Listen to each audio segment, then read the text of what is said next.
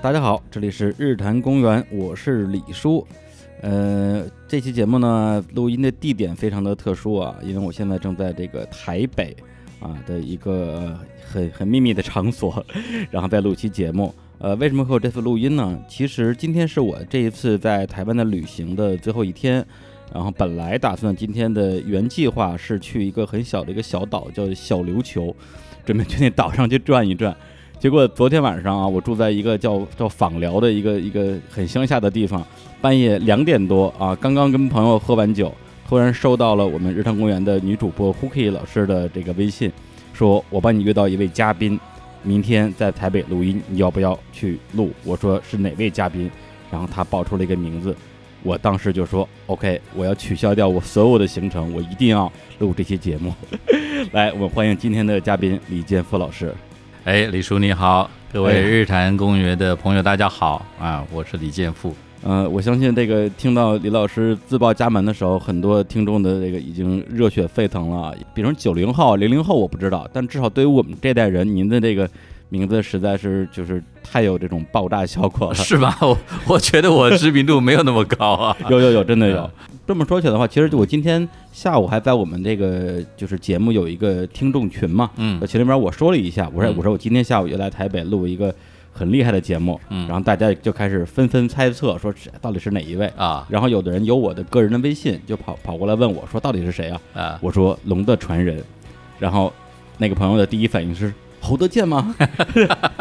我说：“哎，我说，其实很多人对这首歌的一个演唱者啊，一直有一个是混淆。对对，因为这首歌是侯德健老师词曲创作，然后对由您这边来首唱的，所以很多时候呢，大家可能搞不清楚这首歌到底是谁写的、谁唱的。我太多的版本了，是吧哎那个时候，我想早期应该是有张明敏，对吧？啊，对对对，对张敏敏唱歌，然后后来，当然比较年轻的人都知道是王力宏唱的。是是是对。，没事儿，我觉得很挺好的， 嗯不同的版本很好。对，而且这个我之前看过有一个小的视频的一个现场，里面就是呃，您跟侯德健一起上台演唱这首歌，然后还开了一个玩笑，说这个侯德健说大家老把我的这个名字啊写成建设的建，然后您对说老把您的名字写成健康的健，健， 对对对一错就错了几十年。对对对，然后《龙的传人》这首歌，我相信啊，就是无论是哪个年代的这种呃华人吧，啊，一对定这个或多或少不知道在什么地方听到过，而且相信很多人都会唱，对吧？但这首歌背后当然有很多的故事啊，我们是今天呃应该也有机会去聊到，嗯对。但是我个人其实今天非常希望跟李老师去交流的，就是关于台湾的一个校园民歌的一个运动。嗯对，因为这个部分的话，我之前自己个人就一直挺挺关注的，包括之前的民歌四十啊，还有后面的一些比较小型的这种活动，像民歌四十一、民歌四十二的，我也一直很关注。然后呢，而李健富老师本人当时就是民歌四十那一个超大型的 这个这个演演出活动的一个召集人，是吧？是我也是主要的策划。而且，呃，很多人可能如果真的是提到李老师的话，他好像他是不是只有这这一首歌啊？对，可能对于很多的就是中国内地的听众来讲的话，对您的了解度还是不够熟悉。是对但是我个人对他们的那一个年代的音乐关注比较多。嗯对，对我来讲，我觉得你至少是出版过四五张很厉害的唱片，而且在当时的校园民歌运动里边儿，其实也发挥了自己很大的一份能量。对，所以今天我觉得我们不如就从那个时代开始聊起，因为呃，根据这个这个网络的版本啊，我也不 知道对不对，如果不对的话，你这边正好可以纠正，就是这个您当时成为一个歌手，应该是在一九七八年对，十九岁的时候。是对，当时去参加台湾的，其实现在叫选秀节目是是吧？完全一 样的。其实，其实几十年来，这个歌手出道的方式是一模一样， 是吧？就是参加比赛嘛。哎，对但是那对个时候是比赛是唱片公司办，嗯嗯，那现在的比赛，比如说电视台办或者是制作单位办对对对，所以其实大概十年前，有的人在说，哎呀，现在的这个唱片行业都被选秀艺人占领了，如何如何？我说，但当年张学友、什么张国荣都都是是选秀出来的， 一直是这个样子。对对，然后当时相当于是您在一九七八年连续参加了两个选秀节目啊，一个叫六等奖啊，一个叫这个金韵奖。哎对对，然后呃，这两个名字其实我还真的是蛮经常听到的。对，嗯就是某某艺人是六等奖出来的，某某艺人是金玉奖出来的。嗯对，但是可能对我们来讲，这它毕竟不像就什么超级女声、对快乐男生那么熟悉。对所以对我想了解一下那两个奖到底是一个什么样的状况？呃，六等奖它其实那个时代嗯啊，有一个很长的电视节目，做了很久，好多年的电视节目，嗯，呃，本来叫做五等奖，可哦中间有一段时间它的赞助商换了，换成就就改了名叫六等奖。。啊，对我我我也知道有五等奖，我还很奇怪为什么变成多多了一只灯 对对对对，他就是要那个赞助商，也许就是故意要啊呃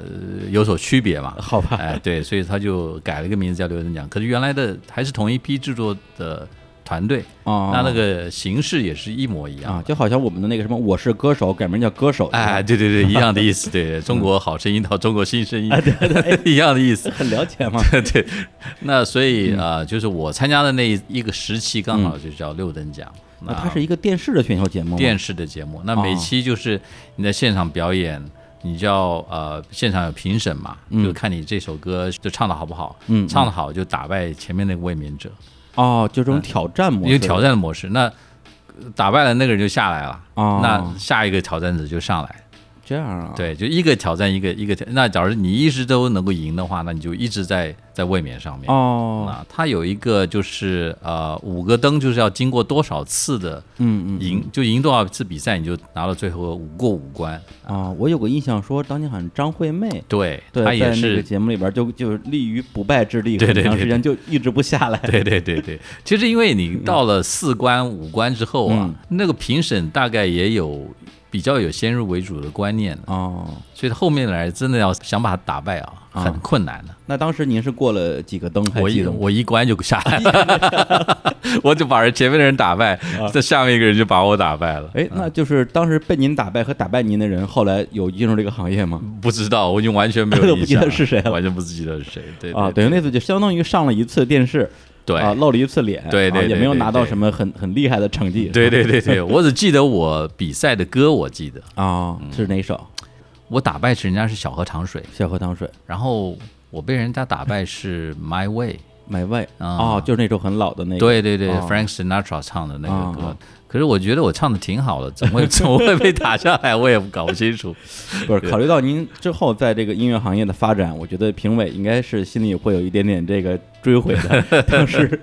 呃没有选 对嗯人，也没关系了。其实对于一个、呃小孩来说嗯嘛，那就是一个体验嘛。那时候还没上大学是吧？那时候才大一，大一，嗯然后参加完六等奖之后，就去了金韵奖的第二届的第二这个届比赛。对对对对，那个比赛后来你拿到的成绩是那个时候，呃，金韵奖它是办了很多年的比赛，那嗯的确也有很大的影响力。嗯啊嗯到今天为止，大家谈到台湾的民歌，也是就是校园民谣的部分，嗯呃，最大的一批创作或者是歌手的来源还是金韵奖。是是那我是第二届，我们金韵奖它有个特点，它只有第一名，其他人都是入选，哦啊，他只有一个冠军只有一个冠军，哦然后呃，其他人都不告诉你你的名次是什么。哦第一届的冠军是陈明韶，哦对啊对，唱《风告诉我》。第二届的冠军就是齐豫，齐哦，就那我我我们这届就是齐豫啊冠军。输给齐豫也也还好了，那当然，他他在现场比赛一唱出来，我们大家都想，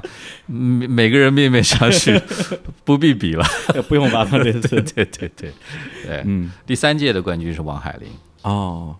对，但是那一次我觉得，呃，虽然没有拿到冠军啊，但是我觉得对于所有的参加这个比赛的选手来讲，因为他应该是呃每一季结束之后会出一张唱片，对就是一个这种呃选手的歌曲的合集，对只要能进那张唱片，实际上对于很多的无论是想出道的。这些音乐人或者艺人，还是说大家只是说想玩票一下，其实都是一个非常重要的这样一个、一个纪念吧。对。其实这个对唱片公司来讲是一个最没有风险的事儿。嗯，怎么就是，说，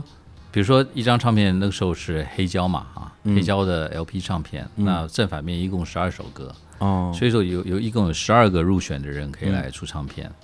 他看哪一个人的歌最后在点播率或者是这个哦在卖座上面特别好，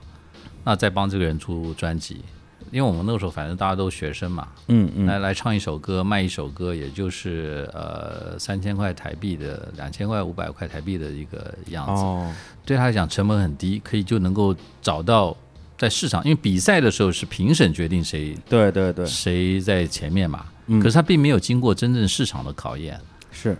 把这个合集一推到市场上，他就知道谁的歌会红，谁的歌不红。哦啊，相当于它就可以是帮拿这帮个合集做一个市场化的测试。对对对，嗯他就所以齐豫拿了冠军，然后出来录了一首歌，大家都觉得觉得很喜欢，就马上出专辑。那王梦麟出了一个呃雨中雨中集集锦锦，那觉得那这个歌是超级火，嗯 大大火， 然后他马上就出专辑。对，那我是呃，您假如对黑胶唱片有印象的话，它是嗯 A B 面嘛，对对，通常放到 A one 的就是主打歌，嗯嗯那我是放到 A two。 ，A two 啊， A 哎 two 也就是听起来也还不错，次主打歌， 对对对，所以他们觉得也蛮受欢迎的，所以我就后来也出了专辑。对，呃，出专辑的时候才会才去找歌，嗯嗯嗯找歌的时候才会发现，哎，嗯，这个侯老师做了一首歌，对对对，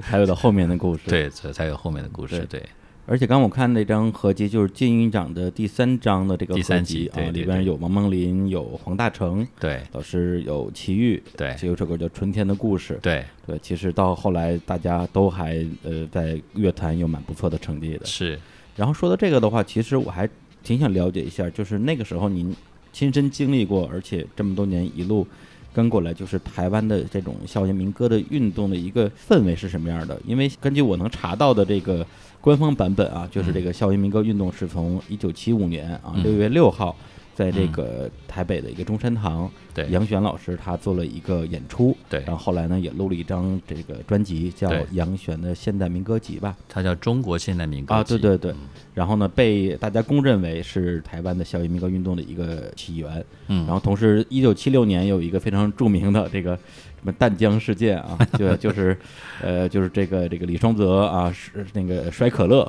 对，到最后也不知道摔了没摔，没摔没呃，摔，没摔啊，这我们经过多方查 证，的确没摔当，事人是都亲自说明过好 几次没摔。对。但是呢，呃，对可乐可能没有摔，但他的确在那个演出里边提到了说，我觉得我们这时候应该唱自己的歌这样对一个对理对念。对对对对，那当时其实相当于是在那个所谓的运动之前，台湾大家大部分人都在听、在唱西洋歌，是吗？对，像我在中学的时候嗯嗯，啊、初中啊、嗯嗯都是跟着我哥哥听呃美国的民谣，美国民谣美国的像 Peter Paul and Mary 啊，哦或者是 Simon and Garfunkel 这种啊东，西。对，说的不好听一点，嗯那个流行歌曲是给比较教育呃稍微没有程度那么高的人哦，啊、比如女工在听的歌。可是其实，当然，现在听起来完全不不是这么回事儿。嗯嗯邓丽君的歌、凤飞飞的歌，实在是好的不得了。对啊，对啊，对啊，可是呢，那个时候就有有那个一个刻板的印象啊，那觉得好像听西洋歌曲好像比较高大上一有点，一种文化阶层的感觉， 啊对对对。嗯那可是呢，唱久了就是呃，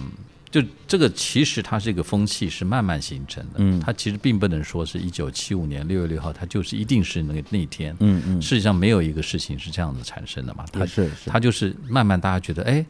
好像哎，吴楚楚在唱歌唱一半的时候，胡德夫唱唱一半的时候，哎，你会不会唱你自己写的歌啊？嗯嗯你来唱一首听听看啊。嗯他就开始就反思了嘛。嗯嗯所以说就是李双泽，当然是他是一个呃很有指标性的原因，就是他的反思的这种情绪非常强烈，是，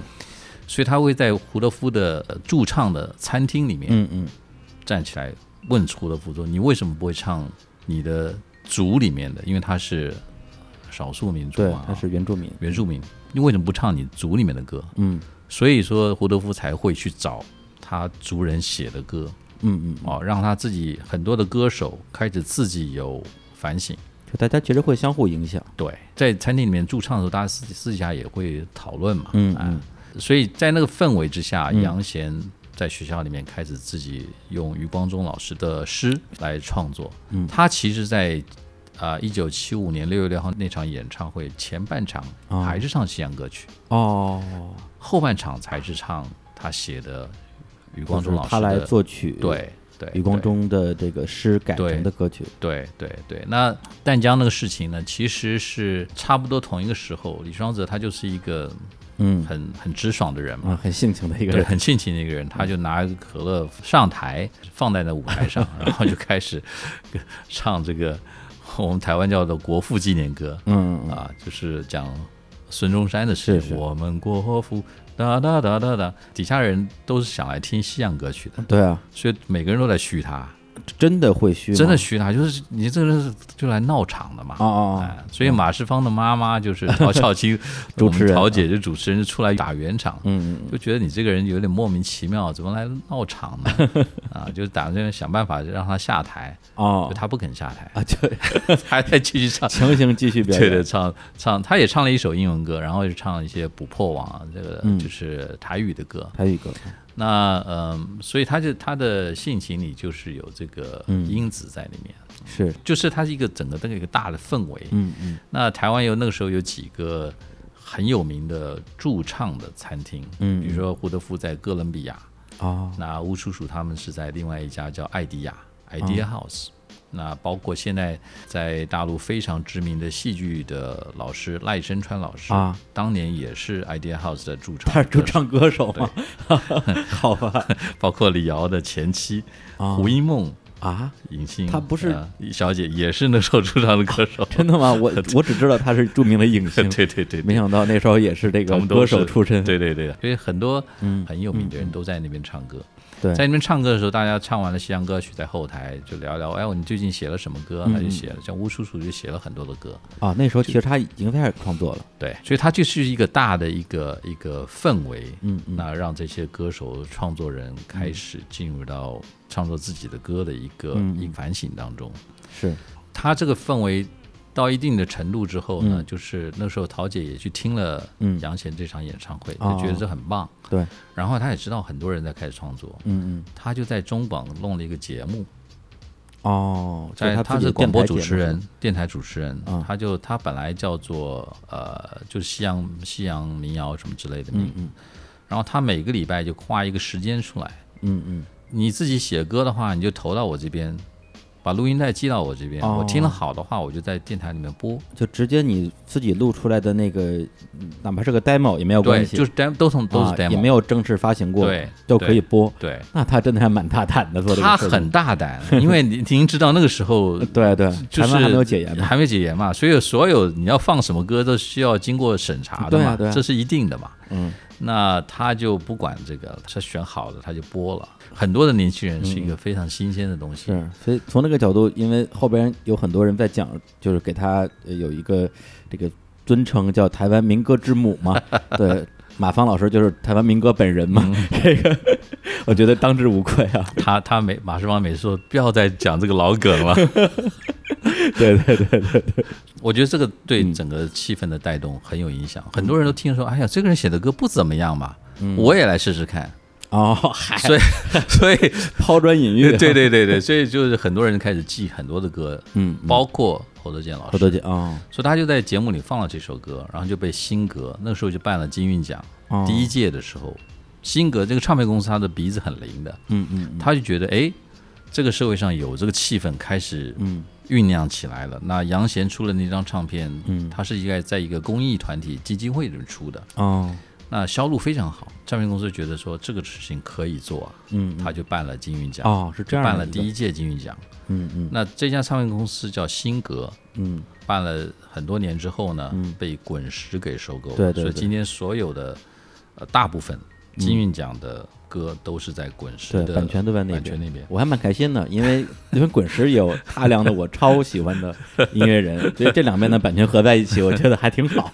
对对，而且刚才其实也提到了很多在那个年代非常厉害的名字，包括刚才提到的这个杨轩老师，嗯还有侯多夫老师。我觉得我个人特别幸运，就是呃，他们几个的演出我在北京都看过。对对，因为杨贤其实他呃当时也是激流勇退，只出了两张唱片就去美国，说叫隐居 吧，其实人家也没有也没有隐，只是去生活而已，就没有在音乐行业。对后来他是在二零零几年的时候，我不记得，就是在北京的一个叫毛 Live House 的一个一个很小的那个演出场地，大概也就对装个三四百人，对杨璇来了，然后我们北京的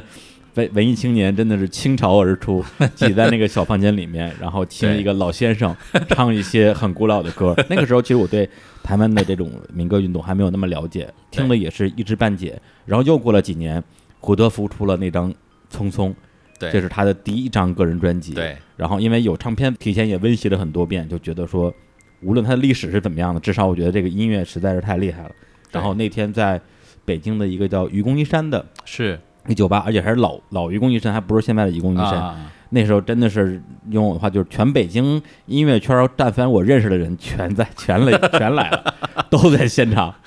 对，然后就当时觉得说啊，大家可以看到一个呃一种历史的一个延续吧。啊对对，然后另外刚才提到的这个李承泽先生是非常对遗憾，在很年轻的时候，在淡水那边吧，就是对救在人海里面去救一个游客，对对，就去世了。然后吴楚楚先生他后来就很厉害了，对对，首先是滚石唱片的第一张唱片叫《三人展》，里对边收录了三个歌手的歌啊，就是吴楚楚、潘越云，李丽还有李丽芬。对对，然后后来这个吴楚楚老师呢，又离开滚石，成立对了一家新的唱片公司，叫飞碟唱对片。对飞碟跟滚石对于整个华语流行音乐的影响是前无古人后无来者，是在五大唱片进来之前，感觉台湾最大的唱片公司就这两家吧。对而且我觉得那个时候，呃，民歌运动最开始它这种风潮，实际上是影响到了整个台湾流行音乐创作的一个进程。对对，之前可能大家对于唱什么歌、唱哪里来的歌的这个事情也没有那么的明晰。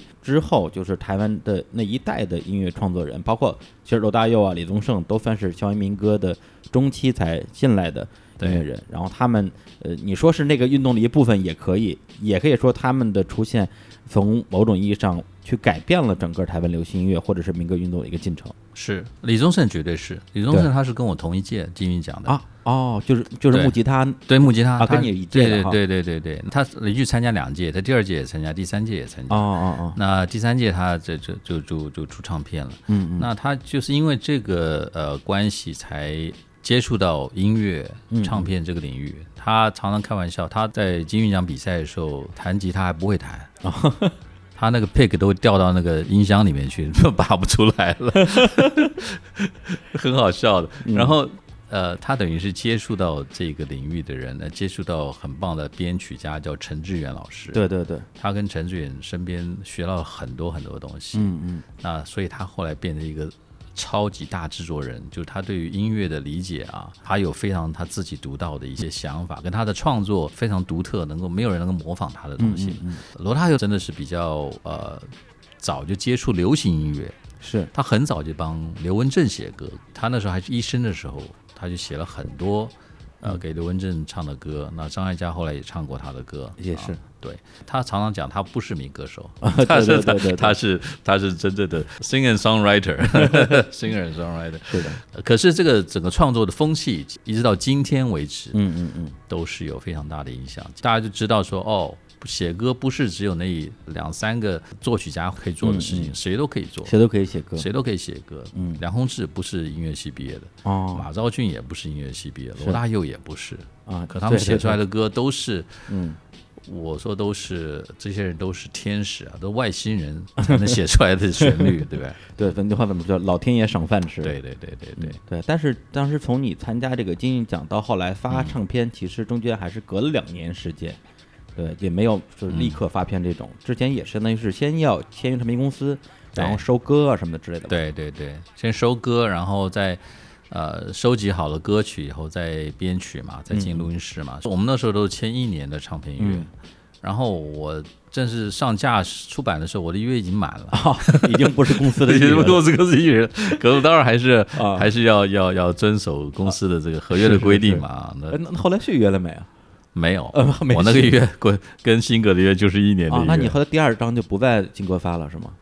对自己真正出了，后来就是天水了。啊，天那时使候已经就是离开新格了啊，已经嗯离开了。对对对对，但是你第一张唱片应该说也是，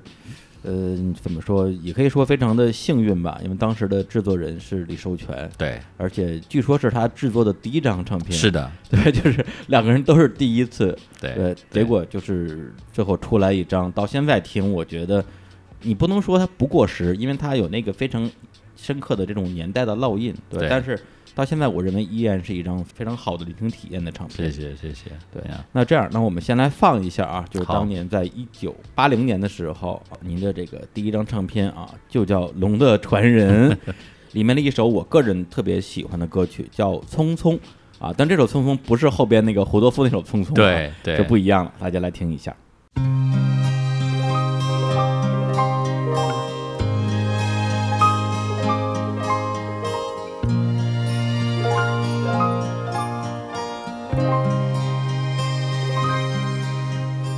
燕子去了，又在来的时候；杨柳枯了，又在青的时候；桃花谢了，又在开的时候。为什么日子不复返？匆匆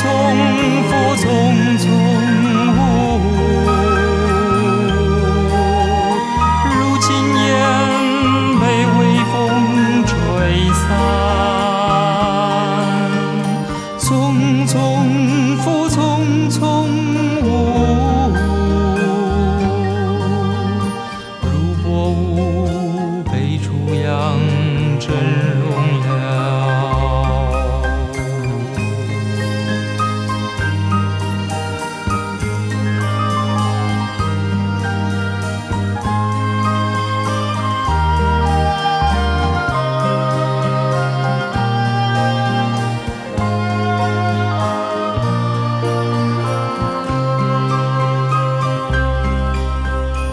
燕子去了，又在来的时候；杨柳枯了，又在青的时候；桃花谢了，又在开的时候。为什么日子不复返？匆匆复匆匆。好，一首《匆匆》啊，来自于一九八零年发行的《龙的传人》这张唱片。呃，这首歌的这个作词，哎，厉害了啊！叫朱自 清，哎，没错，就是那个朱自清。而且朱自清其实最近在这个就是我们呃内地非常火，哦，就是变成一个网络的梗，因为他有一个著名的散文叫《背影》背影啊对，我不对是在，因为在我们这边是在课文里面的，所以是人人都学过，甚至是不是要求背诵的那种，我们小学的时候也是，哎，是吧？对对对对，就看他爸爸的，讲他爸爸的啊对故事我们爸爸然后呢，所以像现在就是说，哎，你站在这里不要动，我去买两个橘子，就是像成了最近特别热的一个网络用语，我我也不知道为什么，莫名其妙。然后这首歌的这个作词就是那个朱自清，对啊其实是他的一首诗对，一首诗，对对改编的一首歌曲。然后这首歌的这个作曲人呢叫李才贵，嗯，对这个老实讲啊，他的这个名字还在网络上不太好搜，我之前搜了很久都没有。但是啊，嗯，我刚刚去了一趟这个台北的这个敦南诚品啊，啊，一口气买了大概有五六张唱片，把李老师您这边的唱片基本上能买到的都买到了，嗯里面就包括这张《龙的传人》，嗯然后直接打开这个我们叫歌片儿啊，嗯，哎，查了一下，就是李才贵先生，对他还真不是特别了解我也不了解，啊，是吗？我也没见过哦，啊，因为我们那时候十九岁的一个小嗯孩嘛，一个呃，就是唱片公司给我什么歌我就唱什么歌，哦，所以我们也没有机会去认识这些、嗯呃作词作曲的人、哦啊，所以很多的作词作曲者我们完全没有见过，嗯像这一位我就完全没有见过。对，而且我觉得跟有的人他后来比较深入到跟歌手的一些紧密的合作，比如对说制作呀、对对创作等等。对对的对，有的这种呃创作人呢，他也有可能是比较低调，或者说嗯他本身的创作量没有那么大，对呃，最后这个对名字留在了唱片的内页里面，然后对人大家谁也不知 道去哪里对了。对对对对，对，然后这首歌儿其实也代表了那个时候的这个民歌运动其中的一个支流，就是由著名的文学作品改编而来的是歌曲是作品。这其实是很重要的一个、嗯嗯一个词的来源，尤其是呃，也很多诗人他写诗的时候，他其实心里是有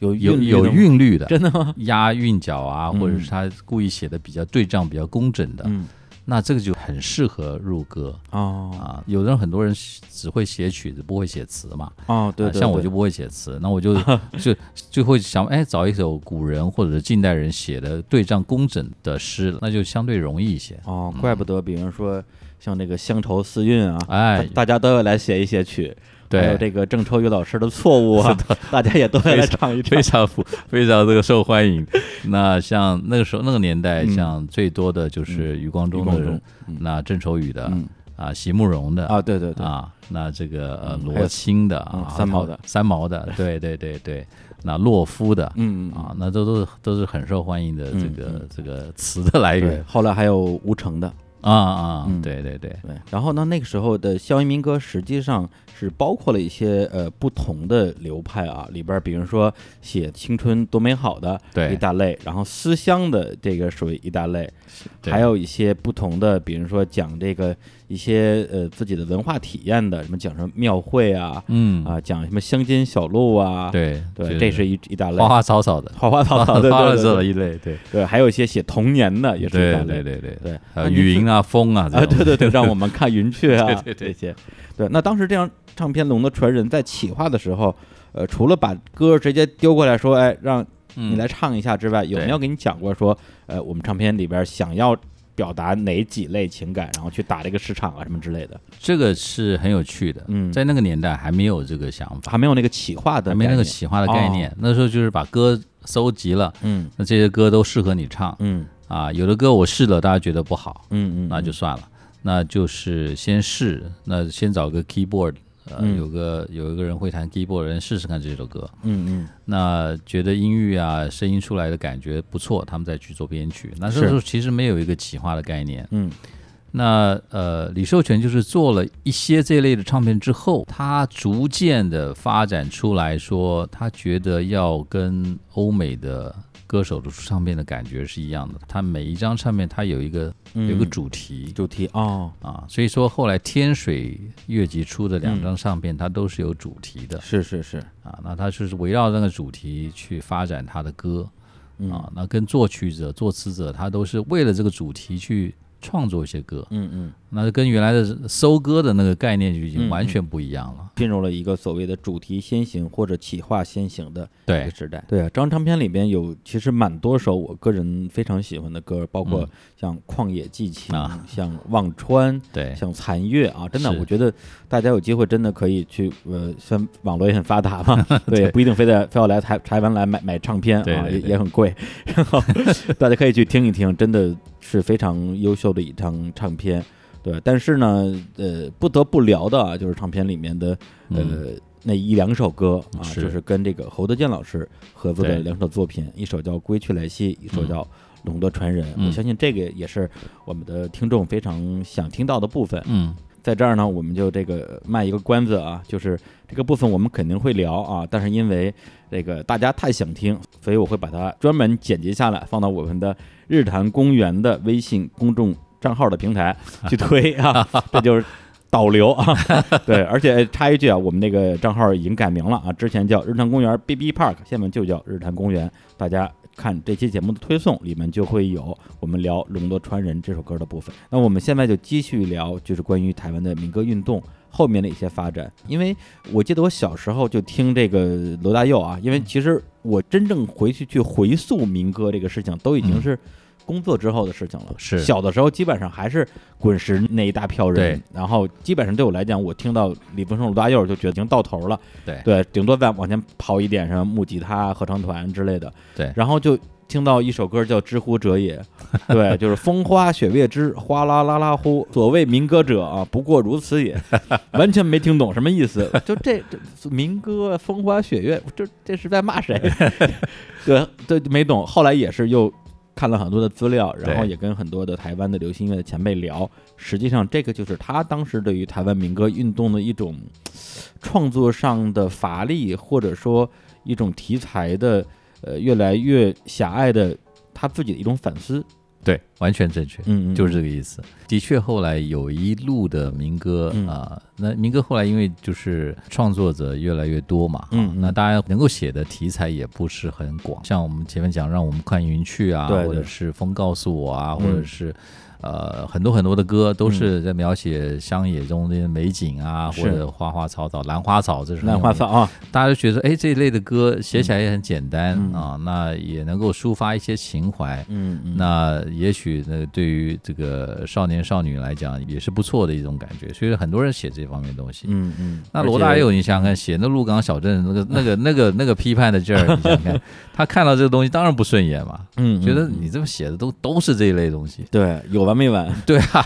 他大概就写这个嗯写这个知乎者也这一段，嗯啊嗯，所以他是的确是有这个感想。那我们其实也都有啦，嗯那只是我们不会，当然不会用这么这个这种用这种强烈批判的强角度，烈对对对对对对，但是当时因为呃，你成立那个就是天水乐集嘛，对跟当时好几个呃，就音乐方面的一些好朋友，包括对像蔡琴、苏来、李寿全，还有徐乃盛，你们对做这个，是不是也有想法说想改变一下民歌的一个样貌？对。其实我们跟罗大佑出发点差不多，嗯对对，对就是呃，觉得民歌走到一个一个拐点，对一个拐点或者一个死胡同里面去了。嗯嗯其实我们当初大概也有这个体认，就是民歌它就是流行音乐里面的一个一个阶段，嗯嗯，那个个每个阶段它有每个阶段的曲风嘛。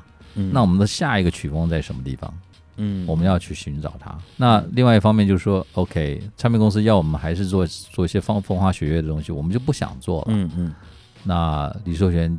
跟苏来就想说，我们做一些特别的东西，是有主题性的。嗯那讲一个第一章是讲一个蒙古英雄的故事，啊对，就是一九八一年的天水乐集的第一张作品集叫《柴拉克可啊汗，对，可汗，可汗啊，对对。那这个就用了大量的管乐，嗯，嗯等于是等于是整个交响乐团在在在伴奏，到今天为止。嗯还没有人敢现场演出， 我是我是跃跃欲试，可是、可是其实呃蛮蛮艰艰对难的。这个我我听一下，真的是一张挺先锋的作品。那第二章就讲先民渡海的，我跟蔡琴两个人合作的，就是、呃讲先民渡海的故事，嗯就是当年呃这个呃唐山到台湾的那种感觉，就是嗯福建啊、厦门啊，或者是广东的一批一批人嗯移民到台湾来开垦荒地的故事。哦，那这是跟云门舞集那时候做的新传，它是有点嗯呼应的一个、一个一个感觉的哎东西。是嗯，那这个歌也是有主题性的，那而且每一段的编曲讲的故事、嗯编曲的风格都是很特别，可惜不是啊很受欢迎，啊，卖的怎 么我卖知得道并卖不卖好的怎么样 卖的并不好，但每每一张都能卖了三万张左右吧。 啊？但在那个年代，三万张算是比较少算是的了嗯比较差的，在现在是了不得的事情了。对，特对别跟你第一张比，应该会差很多吧？对，第一张，因为呃我们那时候呃那时候还有很多盗版的，嗯嗯呃，就是盗版的录音录音带啊，录音的啊，对，那时候我的还是还是磁带的时代，磁带的时候，还有那种以前那种八寸的卡夹的的，嗯我跟你你你你你没见过没见过， 哎车上啊啊有个洞，啊你可以插进去，啊它就也是磁带，也是啊可磁带是只是很大一个磁带而已啊啊啊，啊！那种东西，那种东西在在在台湾的时候很到现在还是很多夜市嘛，啊，现在还有夜市上面都卖很多这种盗版的呃磁盘，是因为我现在台湾的很多啊磁带超市真的还有磁带在卖。对，这我对还挺挺挺挺惊讶的，因为在我们这边的话，你别说磁带、CD 都都就没卖有不，对卖的地方越来越 少了。嗯现在连个机器都找不到了。是啊是啊对嗯是啊，对，所以你看我这次买这么多 CD 回去，还得再再把我的那个 CD 播放器 找出来翻一翻，把它对对翻出来。嗯 所以那时候我们的《龙的传人》那张大概正版的卖了十万、十一万张。哦哦那通常那个时候一般人的公认的惯例就是一比十嗯嗯啊、就是你正版再卖卖一张的话，大概盗版卖十张，所以大概是百万、百哦。万张左右吧。对哎， 然后一下就就掉到三万张，对，对对 对对，而且好像也不太会有人盗版的没样子错，真的是没有没有人会盗版， 因为那个音乐用磁带端听起来就就有点别扭。嗯，嗯，对，那个时候其实相当于就是你跟像李寿全、苏来他们一起做了一些，呃，对音乐或者说对于民歌这种形式的探索或者实验对，真的是比较实验性的东西。，就像马芳介绍的武松打虎啦，嗯嗯嗯啊或者我刚刚讲柴拉可汗啦，它嗯里面非常多的编曲是很实验的。嗯嗯嗯，那呃，我们请的编曲老师是陈阳老师，哦，他是古典训练出来的，嗯可是嗯他用了非常多的新的和弦、跟新的乐器的搭配的使用。嗯嗯。不过从这点来讲的话，就是也解释了说啊、对，为什么李金复好像只有那一首歌很 红，其他的歌都不太红。但是我觉得正因为这种不太红，呃，会让我加倍觉得说，在那个时代，其实，在民歌的这种音乐形式的探索上，就是呃，你跟当时你们那个整个团队的这些人都做了，对后边的人会有很多影响的这种探索。对，因为刚才我们也提到那个。呃力宏，因为他在二零好像是零五年左右嗯发了一张，我个人认为是这种所谓的中国的。中国风也好，或者说嗯中国的音乐元素也好，跟西洋音乐，特别是那种嘻哈音乐结合的最完美的一张唱片，就是这个《盖世英雄》。盖世英雄，因为我之前都觉得说力宏很棒，但是呢，跟周杰伦的，比如说同年的唱片比起来，好像总是差那么一点点。嗯，但那一年我是那时候就在唱片行业工作，跟我的同事大家都觉得今年一定是王力宏，就这这张唱片太厉害 了，对。然后结果那张唱片里面去尝试了一些这个你说中国风也好，什么也好，嗯，嗯在二十年前， 对他的诶应该表表叔是吧？对我的表示，呃，对，就都已经玩过了。 对，包括就是你八四年的时候发那张《夸父追日对》，，对，那里面像这个呃无无风打虎是那一张是吧？呃，武松老师那张是那一张的对对对对对对对，啊那是也是也是陈阳找陈阳编的，嗯嗯，那里边有用用了京剧的很多的这种元素在呃对里边，用锣鼓点啊，或嗯用唢呐嗯嗯，啊，那搭配各式各样的胡琴，我确实是还有呃大提琴、小提琴，它嗯它它搭配的非常多。夸父追日本身，它是那个年代就是电子嗯音乐刚出来没多久，像喜多郎啊那种啊东西，啊那他就尝试很多嗯。电子的音乐的呃元素在里面，嗯所以那也是一个很不一样的尝试。是的，是的，嗯，对。那我们这样，我们先来放一下，就是在那个时期吧，包括《天使乐集》跟嗯《夸父追日》这三张唱片，其实离得还蛮近的。是对，而且我刚刚那张没有买到，很可惜，就是那个你跟蔡琴一起出的那一张，啊，封面是你们两个人的合影一。啊千个春天那张，对，蔡琴那时候好年轻， 然后戴一个眼 镜，跟现在完全不一样。对对，对，但蔡琴很厉害，就是就在呃，就就这就这个月五五月份，她刚刚在北京上了草莓音乐节，，对对对，他而跟且我超级受欢迎。他非常兴奋，他在唱之前他就跟我啊一直在 微信，啊，真的，他说他这辈子没有做过这么大的尝试，嗯嗯是面对一批完全不知道他是谁的年轻嗯，人，对对对，他要怎么样去用他的嗯，声音啊，跟他的说话，让这些人对他有印象。对对他我他他觉得我觉得真的真的很大胆，因为你想想，跟他在比如说不同天的这个位置演出的都是什么朴树啊、野田洋次郎啊， 都是这个，对，就是年轻人的这一代的音乐偶像嘛。。对，然后呢，他又不像说小哥费玉清对，对是？吧，有跟周杰伦合作的经历啊，对能够沾到一点这种对年轻人的这种喜爱。对吧他可能感觉就是我我爸妈那一代的对，偶像，突然唱出嗯老来歌的，呃，对，去了草莓音乐节，我天，对，但是因为我看过他的演唱会，而且看过有两三场，所所以我对他的舞台上的这种，至少是比如说跟大家互动的能力，我是很有信心的。对对对我发现台湾的音乐人啊，无论是哪种风格的，你是很摇滚的，还是那种很民谣风的，还是说很云淡风轻的，一上舞台这都很能聊， 都是都是都很很有那种脱口秀演员的天赋的感觉。我不知道这个这个这个是是怎么来的， 不晓得，我蔡琴是特别能聊，是吧啊，？他特别能聊特别能说，对特别能对我，说你这我第一次看他的演出就特别不习惯，说哇蔡琴不应该是那种在舞台上是吧，就是温文尔雅，嗯然后就就是歌与歌之间也不多说话，就顶多对见个歌名之类的。哦不结果他一直在聊，一一直在聊讲。话，对， 就讲话他 休息，我常开玩笑，对，然后后来我又看了费玉清演唱会，发现也一是样 这样也是一样，哎 好吧，那行，那我们来听一下啊，就是当年收录在查拉克汗唱片里面的一首歌，叫做《渔樵问答》。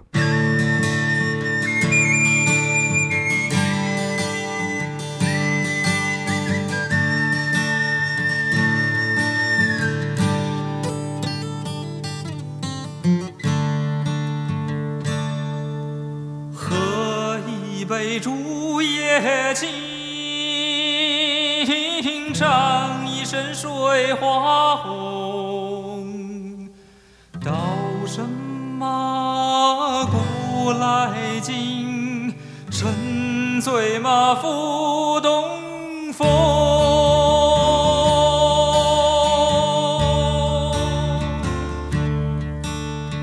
烟波里扁舟，人世恍如梦。老渔翁半沙鸥，叹零丁万重波。扬风帆，千里任漂流，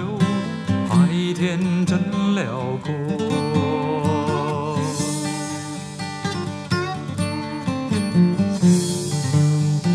问扁舟何处归？看山啊又何愁？山中日月容易过，随我那青山坡。来来来，随我高歌，开怀且高歌。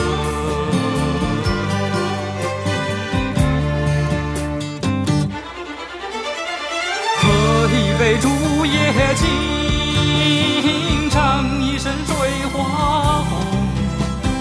高声嘛古来今，沉醉嘛不同风。喝一杯竹叶青，唱一声水花红，高声嘛古来今，沉醉嘛不同风。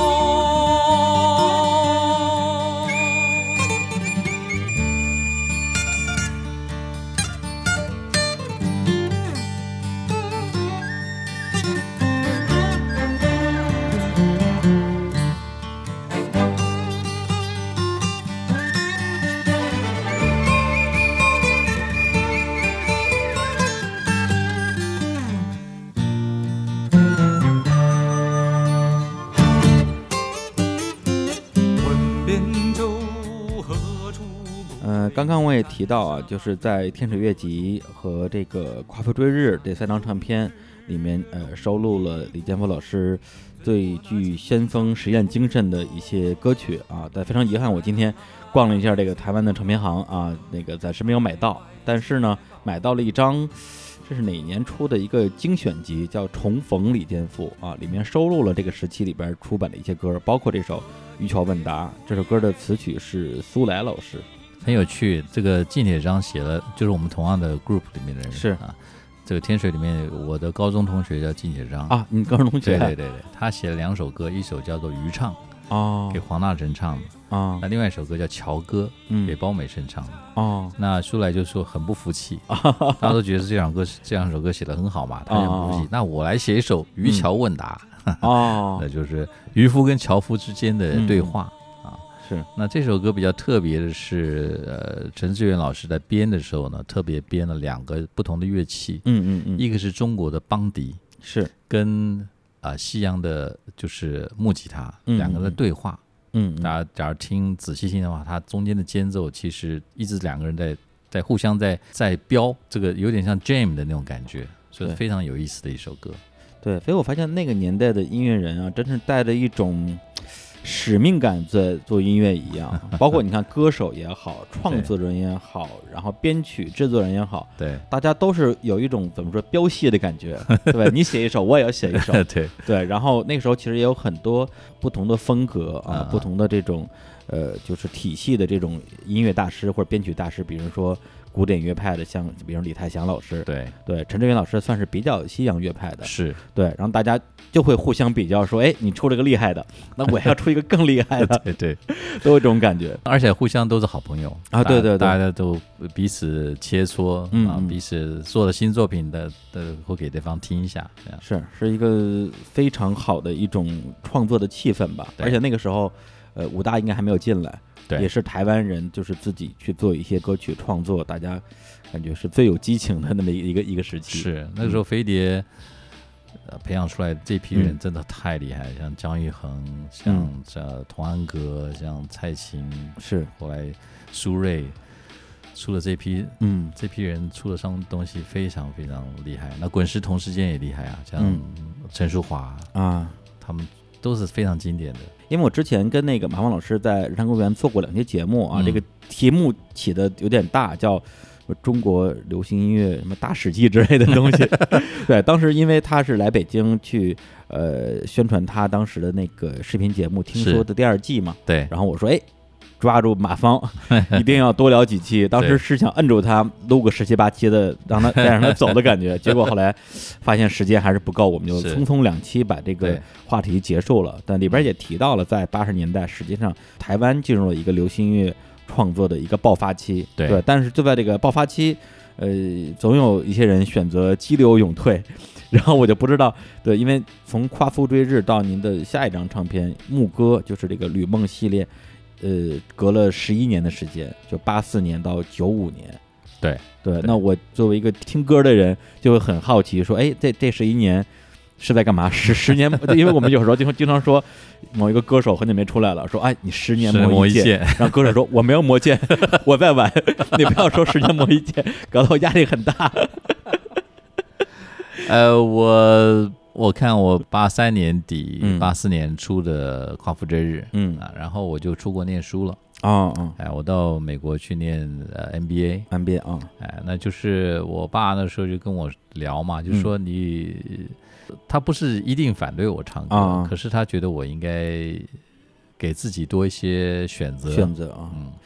他总是你你去念个书，嗯然后看能不能找到一个事啊，哦那、呃、也许有人生有不一样的规划。那您您父亲真的还蛮严格的，都都已经出了四张专辑 了，还在觉得说呃也许有其他路可以 走。呃其实我自己的觉得也是这样子，啊就是因为天水卖的不好嘛， 跨户卖的更不好， 就觉得说我的歌大概没有人要听吧。嗯嗯啊，那那当然也对整个环境是嗯嗯比较不适应的嘛。啊嗯那时候呃，你知道，就苏芮跟罗大佑出来的那种那种那哦种叛逆的声音，哦感觉跟我的声音是不一样的。对要非对要我唱很抗议的东西，或者其实有点有点难。就问你那种非常清亮的音色，啊嗯就是不管你唱的内容是什么啊，但你那种音色真的是非常典型的民歌时期的那种声音，就从刘文正对嗯那个年代一直下来的，就是对这种音色和音质。对，可是我就我出国了以后，嗯念了一年书，然后开始去做事，就到一嗯个埃森哲，就是现在还是全世界最大的一个电脑系统的嗯嗯一个顾问公司。嗯然后我就听到哎张学友的歌，然后听到姜育恒的歌，嗯嗯，我听到这个呃呃王杰的歌，我想哎呦这个歌我也能唱啊，为什么 没人唱？就是比我稍稍微晚了一年到三年的歌手的啊啊啊歌，我就觉得说哎呀好像出来的 太太快了一点，对啊，当时应该再坚持一下。对对对对对，啊嗯嗯可是。所以人的就是命运是，就是、第一个是自己选择的嘛，是是第二个是总是有他的安排。我当时在美国待了有几年时间，我在美国念书一年，做事做了两年多，两年多。啊，对，然后就我就那公司就派我到菲律宾，然后再、啊再回到台湾。哦啊对，那再回台湾之后，也没有马上去做自己的新的唱片，没相当有，相当于又又又又怎么样？我就一直在这个呃电脑啊、嗯呃网络啊、顾问啊这个行业里面啊，做，就是后就来是一个正经的职场 人，对对对对对对对，呃，其实中间还是有嗯插花啦，我唱一些呃连续剧的主题曲 啊，那我也参加过《明天会更好》的那个、哦那个、哦那个活动啊，是是是对，那那个所以那都是好玩的一些娱乐节目，这样、啊，怎么说就是怎么说一些曾经超级大红大紫过的歌手，对，然后在这个有点像退隐的状态之下，偶尔唱点主题曲，啊、。对对王菲也是啊， 可以理 解。对，就是人家找我来唱个啊呃进个录音室玩玩，我说嗯好啊啊，我们就就是一找我个玩票的性质。对对对对对嗯。那一直到九六年，我看我是九四年我离开艾森哲，嗯，那那个时候我就呃比较呃创业的心态，嗯我就开始创业，然后自己也开始主持广播节目。嗯啊，对，那也是广播界的前 辈。对，我从九六年一直主持到两千年吧。嗯啊，那那就是另外一个人生嘛。嗯啊，然后是中哪类的节目？也是谈话性的节目，哦就是我那时候就是大家可能很熟悉的一位电视节目的嗯制作人叫王伟忠，啊呀伟忠哥啊呢伟忠就 伟忠哥就在机场碰到我，啊然后呢，他就问我在干嘛，我说，哎，我刚辞职，我我我离开了啊我职场啊工作了十一年的地方，哦，那这没工他就作 说，哎，你这个我们刚好开一个给上班族的嗯上班时间听的节目，嗯啊，你要聊聊跟上班族的心态啊，或者是访问一下一些老板啊，他们怎么管员工啊，管理这东西就聊这些话题吗？啊。那我说真是一代巨星做 DJ，感觉很委屈。 也也还也也还行吧。 那时候我就觉得，哎，这这个事儿我没尝试过嘛，嗯那那我就答应他，就是、嗯然后就是变成一个，它是一个带状节目，每天早上我要去电台、啊，直播的，直播的节目，啊啊啊！我天，所以这个做了四五年，呃的确蛮辛苦的，就是我几乎是也很难请假嘛。对话的对象就是一些真的老板吗？还是老板，，我们我们每个礼拜访问一个老板，礼拜一是什么，礼拜二是什么，每天都有节目都有固定的嗯啊，啊啊，有时候介绍书啊，那呃帮人家打书啊什么之类的。啊，啊啊那都我都自己要先看书嘛，其实那当然那当然跟现在跟罗胖做的是差不多 的。哎呀，罗 胖，那他他真不一定看，跟你说， 这你说的不是我说的。 的， 我说的啊， 然后那个呃，所以我觉得做广播其实是一个最好的，对一个主持人来讲最有收获的事情，啊，对对对，对吧？你对有一我个自己很有心得，对对，像我就就是可以访问到你啊这个，我那个时候你看我还拿起拿主持费，啊呃，这钱当然很少，可是我还嗯拿钱，然后听人家的人生的精华，嗯嗯嗯那时候其实也还算年轻呃，也还算年轻。对对我那时候，呃，四十岁不到嘛。啊，左对啊，我对我现在四十岁不到 了，明年四十，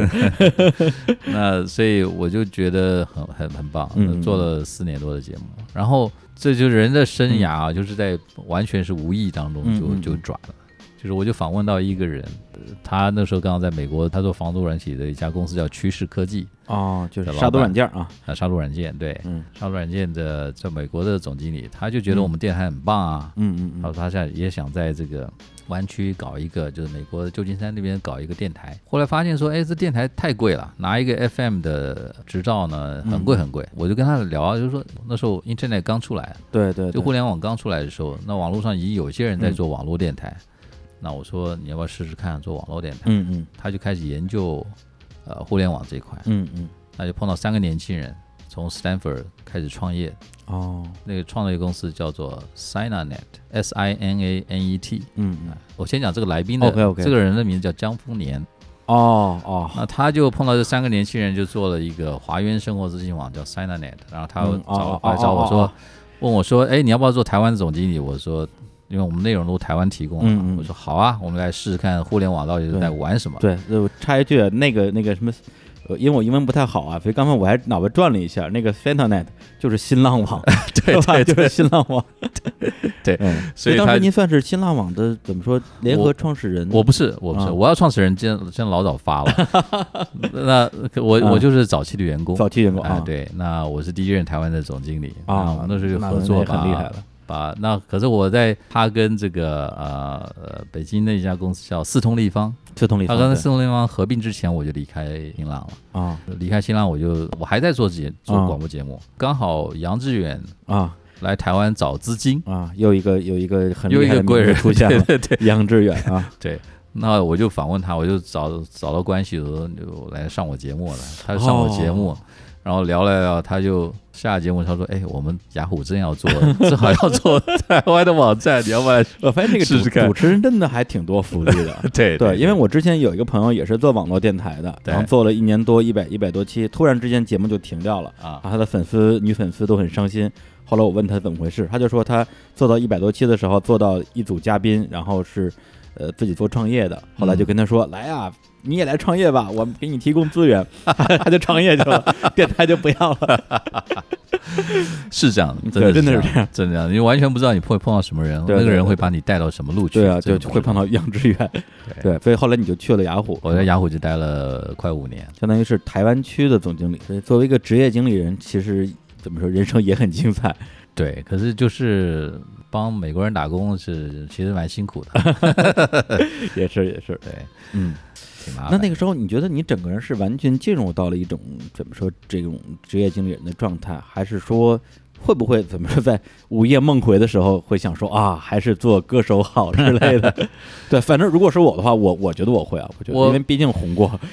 所以那个时候，啊呃，像你说九，刚刚说提到吕梦那个专辑嘛，嗯那对九六年就是刚我没什么压力的时候，我刚进入到就新浪的前身，啊那那个时候就是这位建筑师，他又找我张世豪老师，他是一个建筑师，可他写了很多曲子，嗯，用了郑守玉老师的诗写了这一系列的曲子，他就哦他问我有没有兴趣来唱，嗯那我说我反正没什么事，我就答应他去唱，所以我嗯我还是心里还是想唱的，对对对，就是是我喜欢在录音室听到自己声音嗯有共鸣的那种感觉，嗯就是跟乐器混在一起的时候那种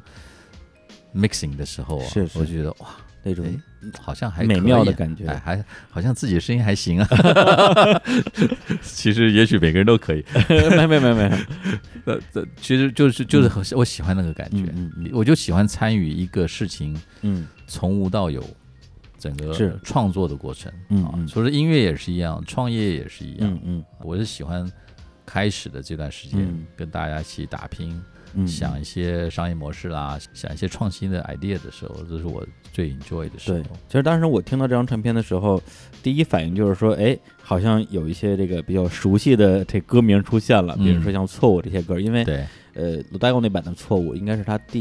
一还是第二张专辑里面收录的，我特别喜欢，啊，然后就会说，哎，来来比一比，比一 比，对，然后但是这个版本我觉得也蛮妙的，不如我们对现在来听一下啊，好就是这个一九九五年。呃，应该算是你的怎么说，最后一张比较完整的唱片。对对，对里面的一首歌就叫《错误》啊，是这个著名的诗人郑愁予作词，然后作曲是张世豪老师。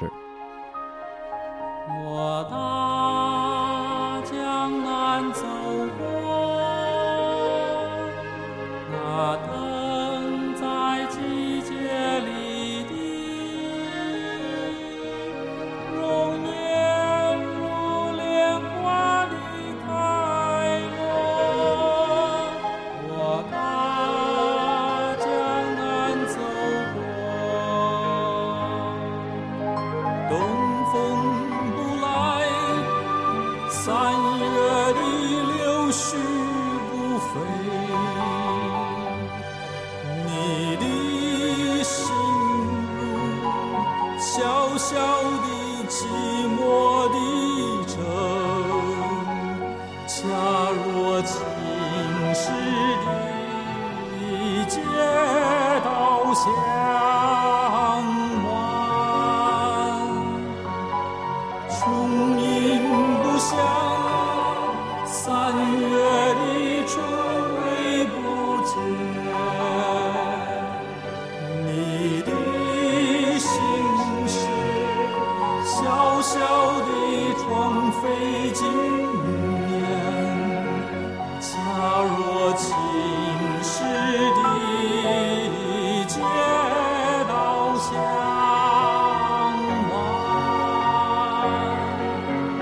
伴。我那大的马蹄是美丽的错误，我不是归人，是个过客。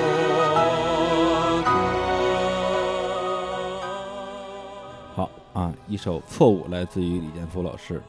呃，那接下来的部分呢，可能就要聊到我个人可以说是最大的一个一个遗憾的一个部分了啊，就是这个民歌四十。民歌四十这个项目是二零一五年的时候啊，在台湾的一个演唱会。对，而且我记得我大概提前了半年，你们在板桥啊，就是在这个台北的一个地铁站做了一个啊快闪的一个视频。嗯，我那个视频我，我在我的那个微博上我自己转了好几次，对，然后是每隔一段时间拿出来看一遍，然后看一遍哭一次，对，就觉得说就好感人，就唱那那个年代那些歌，就在地铁里边嗯突然冲出来一帮歌手，然后呢就每个人抱把吉他开始唱歌，然后路人们一开始就不明所以，就觉得哎这帮人要干嘛，对然后后来大家就纷纷加入的那种感觉。对而唱那些歌呢，反正老不老新不新的，正好是我我个人很喜欢的歌， 什么三场电影啊，日一条日光灯大道啊对等等对那些。呃，但是我我就很奇怪，为什么这些这些大事件我总是错过 啊，滚滚石三十年啊，北京那一场嗯，是吧？？就是各路神仙啊，你也你也错了呃过，我也错过，啊对对，而且我当时就在北京，也不知道怎么搞的。然后这个民歌四十年，我自己转了那么多次，最后我也没去。对，现在我其实都我都不知道为什么当时没有。我觉得可能那个时候对我来讲，比如说买一张机票，然后啊去看一场演唱会，好像是有一点奢侈的一个一个对行为，会有对会有一种感觉。是对，但是可能就因为那一次，我给了自己一个教训，因为那之后很多的报道啊，对网上会有一些这种视频的一些片段啊露出，然后我看到之对后就觉得说，天哪，我错过了什 么？然后就很生气，然后那之后就。一直在做一些弥补性的动作，比如我去年呃四月来台湾看 Coldplay，去年十二月来台湾看陈升升哥的跨年，嗯然后今年五月份又来看张悬的啊、焦汉普的复是出演唱会，对对，甚至我在民歌四十的转过来第二年，呃有一个叫民歌四十一的演唱会，嗯我说啊，四十错过了，四十 一，四十一我一定要来。其实我来之前已经知道那个演唱会的规模嗯呀、体量，呃，跟四十那年肯定是不能比的。对因为对四十那年基本上把。那个年代最厉害的那些校园民歌的创作人、制作人、歌手，全都叫过来了。嗯对，四十一的时候，我稍微多说一点，就是刚开始看的时候是有点失望的啊。嗯说实话，现在你让我去回忆具体台上都有谁，我可能也记不太清楚，但是对就觉得说有点乱，就是大家可能也没有一些更多的互动嗯交流，嗯然后呃，反正让我觉得说，哎呀，就更加的有点追悔，说哎，这个就怎么说，就相相形之下，我更觉得 错过了很重要的一场演出。但是到了演出的最后段落，有两个部分让我是比较动容的，一个嗯是。到最后到一个点唱环节，说你们台下观众想听什么歌？因为您台下真的全是叔叔阿姨，对我我我我没有年我没有见到我这个年纪的人，全是我觉得至少五五五五十岁以上，对然后大家真的点，然后台上就真的唱，对，而且那种唱的时候就明显台上的这些歌，所有抱吉他的男生啊，但说是男生，其实年纪就是啊、跟您也差不多，对每一个抱吉他男生都会弹，然后每一个女生都会唱，就完全就像那种校园的那种草坪音乐会一样，，嗯对，就是哎，咱们来唱个谁什么什么歌吧，就就对就弹起来唱起来了。是然后看到我自己就觉得也也也特别的气感氛动。还有一个段落就是点唱嘛，就是有人点人点唱乐琴。郑怡那天是在的，我印象很深对。他那天唱呃有一些歌曲的时候，明显感觉他因为毕竟没有在行业内，对很多年已经呃没有这种比如说比较频繁的演出了。可对能因为他好像是在海外定居在吧，加拿大。 加拿大啊，对好像是在卖什么面包是吧？那 是开他这个他开两家两好几个店了，呃是吧面包厂，对面对面包厂，然后但但是那个其他的歌手也会嘲笑他啊，这个卖面包就长得像面 包，大家大家老朋友都乱开玩笑，的确觉得他有有的地方唱起来有点吃力，对然后结果有人点乐琴，我第一反应就是说哇，有点替他捏把汗，就对觉得说因为那个歌一上来就就对就对就要飙起来，说会不会唱不上去，结果就那一句啊，再唱一段《唐山谣》，再唱一段《思乡起》。对我当时我真的是眼泪就掉下来了，啊就就超级感动，对，就觉得说啊，这次来来对 了，来对了。虽然错过了很很重要的一场，但是是这场我来了还是很有收获的。而且说到月琴这首歌啊，我也听过这个版本，就是当年这个、这首歌刚被这个写出来的时候，嗯这首歌应该也是这个呃苏苏来来老写师的呃对作曲，然后对赖西安老师作词，是刚写出来之后，蔡琴是去找谁呀、是找找苏来还是赖西安？就说哎，这首歌我觉得不错哈、然后呢，说你准备给谁唱？啊，他说这首歌我觉得呃小付不 错啊，就蛮适合他的。呃 对没错，是然后这样郑然后郑怡说。他唱这不行啊，这歌得给我唱， 就抢过来了。这对这个确有确有其事吗？ 是是有这回事儿，对对对对，这是苏来哥后事后跟我说的，啊因为真的我我本来不知道，啊哎苏来说本来这首歌是要给你唱的，我嗯说哦，嗯，好吧，你现在跟我讲干嘛？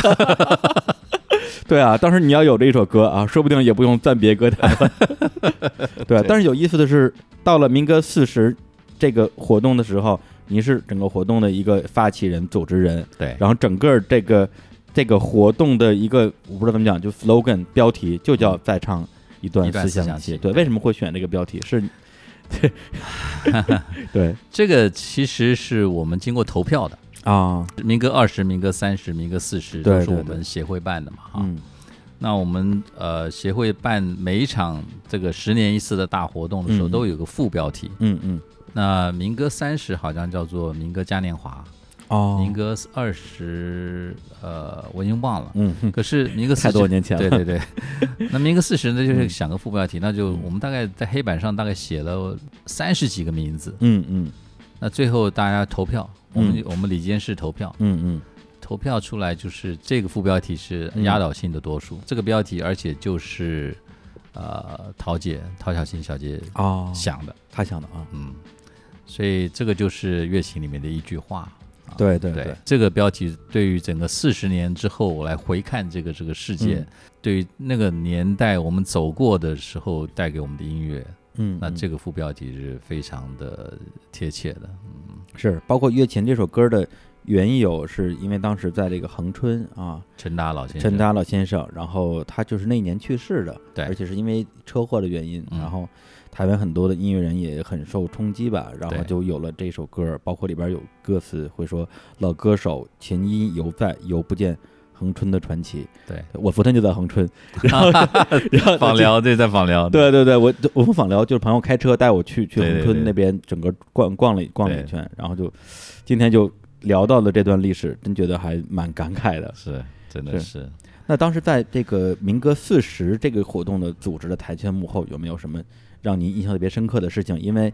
呃，插一句啊，就是因为错过的原因呢。我对这个事情的执念，让我买了关于民歌四十的所有的这个 CD、DVD，还有刚刚现在我手边的一个巨大的一个书啊，这个对台币好像要两千块，对对 对，还还蛮贵的，但是很贵我我一样都没有打开过，就是怕自己看了之后更难过。 对，所以嗯我还真想蛮多了解一下当时发生的一些故事的。哦，这故事太多了。是是，嗯，那呃，其实我比较庆幸的就是我刚好也赶上了这个这个事情。那这个嗯事情刚好他们选我当这个协会的理事长，那我嗯刚好就碰到民歌这40个协会指的是那个中华音乐人交流嗯中华协音会乐吗，人交流协哦。会。那那本来平常就是吃喝玩乐的协会了， 那就是我们十年再办一次大活动。嗯我比较庆幸的，自己觉得也很幸运，也也也托了嗯所有跟我们一起合作的这些好朋友的、的福。嗯我们当初规划的所有的事情，嗯几乎都做了嗯嗯啊。我们一开始就说说，我们不要只做一场拼盘的演唱会，对对对，第一个要做个有意义的演唱会，嗯然后呢，第二个就是要把所有的资料用数字化的方式就保存下要来，记录下来，对对啊记录下来。那记录下来之后呢，就可以办展览。嗯嗯然后可以出一个大的书。是那是其实您看到这本大的书嗯是、是一个工具书，哦，它解释着那段时间出的每一张唱片里面的呃故事，还有那张唱片的封面，嗯嗯，觉得很重要一个工具书。对对对那要我们要拍一个纪录片，啊，纪录片纪录现在片完成了。对就在对手边，对对对对，这叫四十年啊！对对对这导演是这个侯侯继继然然先生。对，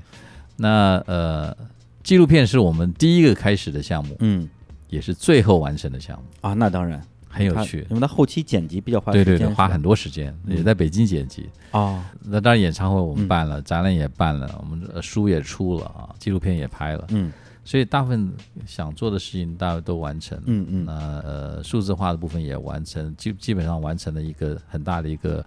数据库啊，嗯嗯嗯能够保留这些资料。那我们后面就可以再详加利用啊。对最重要的原因其实跟呃您刚刚讲到那个嗯板桥车站那个事情嗯有一点点关系，可是那个活动是我自己跟马一中哦，呃呃，还有另外一个创办人 James，我们三个人办的。嗯嗯那那个是跟我们协会其实没有关系，哦，可是因为我知道要办民歌四十，嗯嗯所以说我就跟马一中商量，因为马一中自己也是金韵奖出来的，，对对对，呃，我们就说，哎，我们来做一次快闪吧。做快闪最麻烦的事情就是选歌，马一中后来选出来的歌，嗯我现在讲，我我嗯那鸡皮疙瘩都起来了。选完了，他才发现说，每一首歌嗯都有一个作词作曲的人是离开我们的，哦，啊我们选的每一首歌，所以我们就觉得的说，确是，这就为什么跟民歌四十有关系呢？我嗯们民歌四十为什么要做这么大的嗯原因，就是我们觉得我们都已经老了，我们在民歌三十到民歌四十中间嗯，走了太多太多的好朋友。对对对，那我们像再不做一个呃整理跟保存这些数字资料的话，就来不及了。就趁我们还有还有时间，嗯还有体力，那现在的技术也跟十几年前是不一样的。对对现在整个不管是云端也好，不管是嗯呃扫描也好，或者是各式各样的保存的方式已经很多了，所以现在这些东西都在一个大的磁盘里面。对，这个其实说起来，呃，是有一点残酷的，就是这个时间，对，大家谁都没法去去抵抗这个事情。对对，包括比如说民国三十的时候，大家可能觉得都在当打之年，对对，谁也没有想到在未来的十年之间会有那么多的呃音乐人或者好朋友对离开大家，比如像陈志远老师，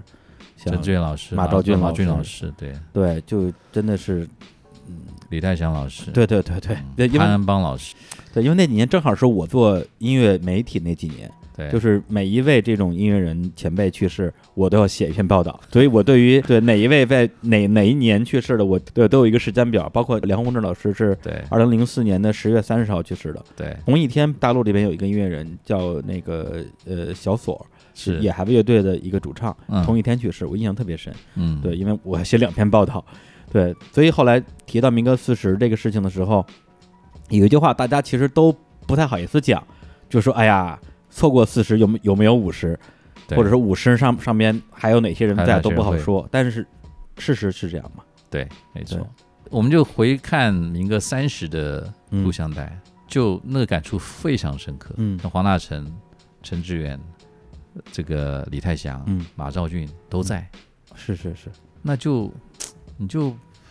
哎想哇，完蛋了，那我四十再不做就来不及。嗯嗯所以嗯，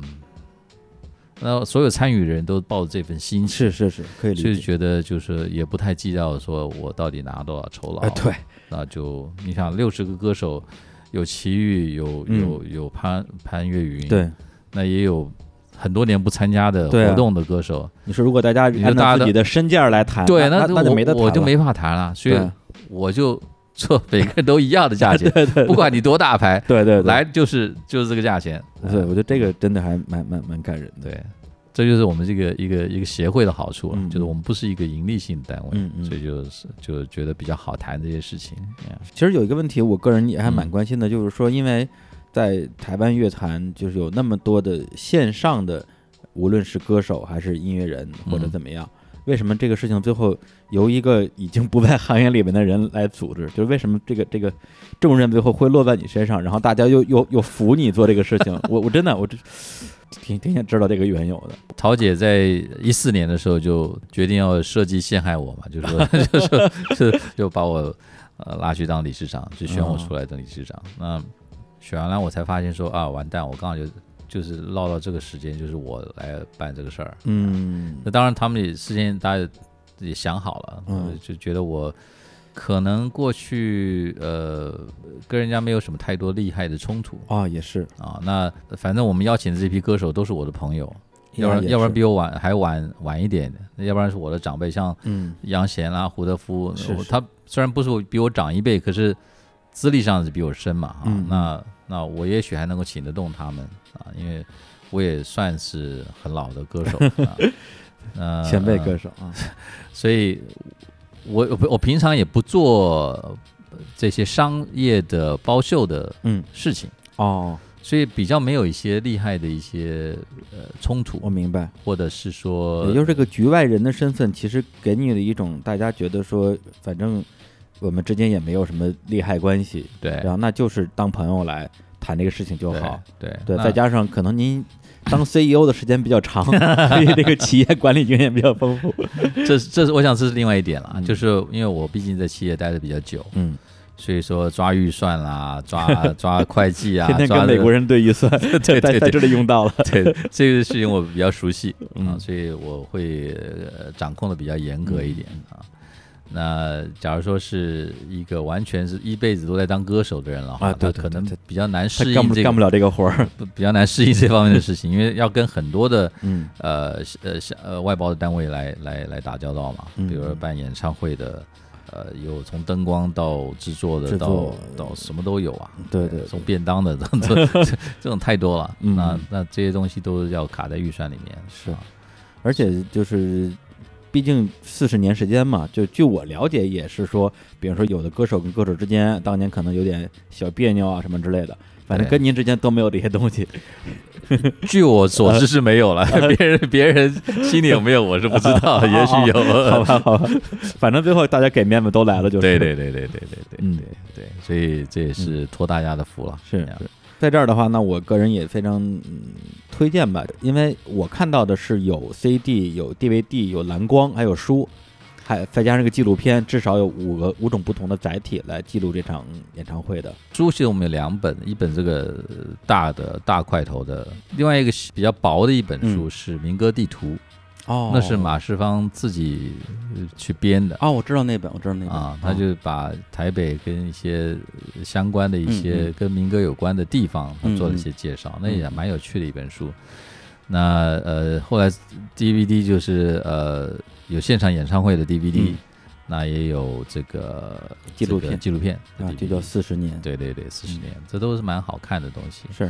那聊完这个民歌四十，那就要再回到这个呃您自己的音乐的一个话题，对，嗯就是在呃刚才我们提到那张唱片啊，就是一九九五年的那一张这个《吕梦》吕系梦嗯列之牧歌之后，哎呀，这个又是多多少年磨一剑， 八八年啊，呃，九五哎、年不对，十八十年，八年，十八年，我天，二零，你看一看，十八十八年，是生个小孩都已经都已经成人 了。对对对，又出了一张这个叫做《转眼一瞬间》的一张这个反正 EP 吧，反正反正不到十首歌，不到十首歌，对七首歌而已，七首对歌啊。对现在这这这这这个唱片也在我的手边啊，对，封面上有两个人嗯啊，一个是正脸的李健锋老师，还有一个是穿着白衬衣露出了一个侧脸的呃侯德健老师。对，对，当然这个也代表这张唱片里边你们两个人相当于是时隔了这么多年之后又有了呃非常紧密的一个合作。对，包括《转眼一瞬间》这首歌，呃，也是你最开始听见这首歌的一个怎么说 demo 之后很喜欢是吧？对他，我也不知道找他找谁唱的。啊那他我听了 demo，我就觉得很能代表我们这一辈人的心情。嗯嗯我们这辈人在这个不管在职场上也好，在唱歌这个这个世界里嗯面打滚了这么多年，看过太多的事情，嗯嗯看过太多人。嗯那可是好像就是一瞬间。你嗯刚刚讲金韵奖比赛，对我来讲，我觉得好像十九岁就是就是上礼拜的事情， 可是这个中间一下子过了快四十年，嗯，真的是就是真的是一瞬间。我相信每个人到我这个年纪，其实到你这个年纪也会有这种感觉，有有有，真的有对吧真的有，就是尤其这几年的变化这么快，嗯就是真的觉得嗯好像一一八年，我总觉得新年才过嘛，现在已经 现在已经快六月了，对啊，马 上一般怎么回事事儿呢？对，又过了一半了，这这这个很奇怪，那嗯就觉得说这首歌写的呃很有意思。嗯那这首歌当然它有它的故事，它是嗯嗯侯老师自己经过这么多年的呃等待跟努力，他总算回到回到北京。对他之前也是有一段时间没法回到大陆里边去生活，后来呢，呃，获得批准，然后可对以回北京，然后在当时那个心情之下写了这首歌，对，就像嗯我们在常常听这个在硅谷的创业人的做法一样，拿一张这个餐巾纸嗯就把这歌写下来。 那这个他花了很短时间，可是他曲调就是很、很平易近人，那嗯里面歌词也非常有意义。啊是那就是你就就是在你的脸上有看到我的回忆，这个嗯写的很非常非常棒啊。所以，那我就特别找了钟希明老师来啊帮我钟编贝这贝个老曲师嗯啊，对，编编编这个曲子，他那时候还没那么有名的时 候， 那也编得非常大气。嗯嗯啊我就觉得我这辈子跟他合作，就像我们一开始讲，我我们跟他都背了十字架嘛，是，那我要做一个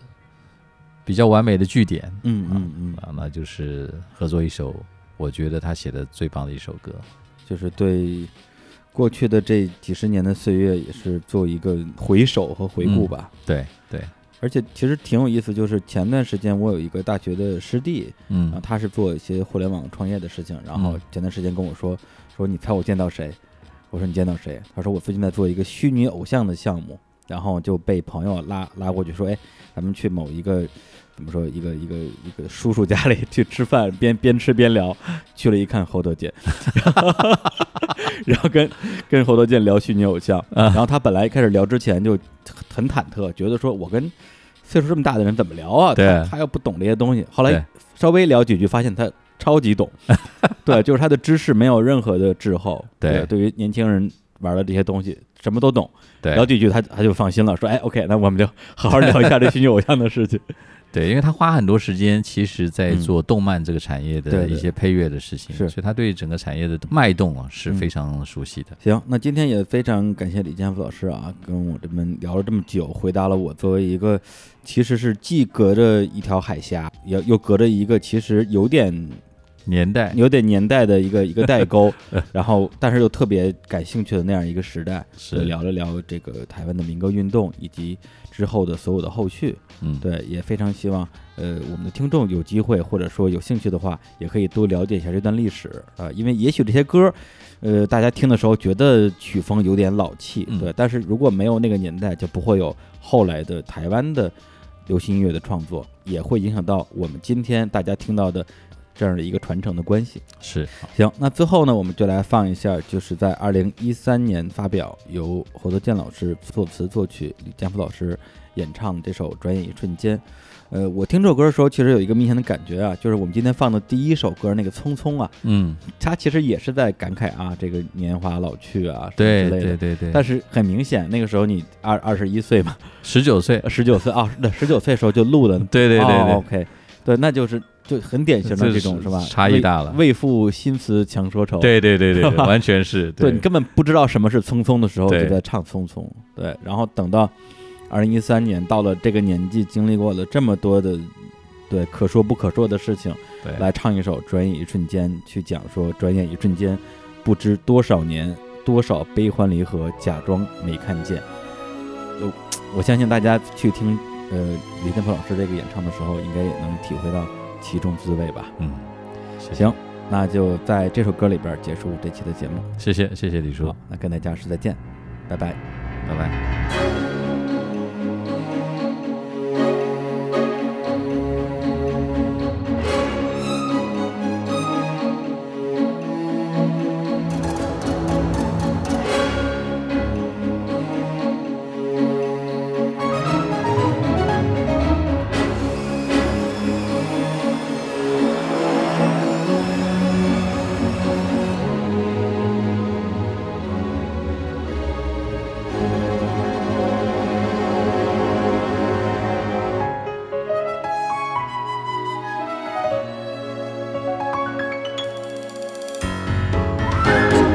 转眼一瞬间，不知多少年，多少悲欢离合，假装没看见。一天又一天，一年又一年。多少喜怒哀乐突然涌心田。你问我想不想重新再来一遍？我只有望着蓝天，在白云间寻找你的脸。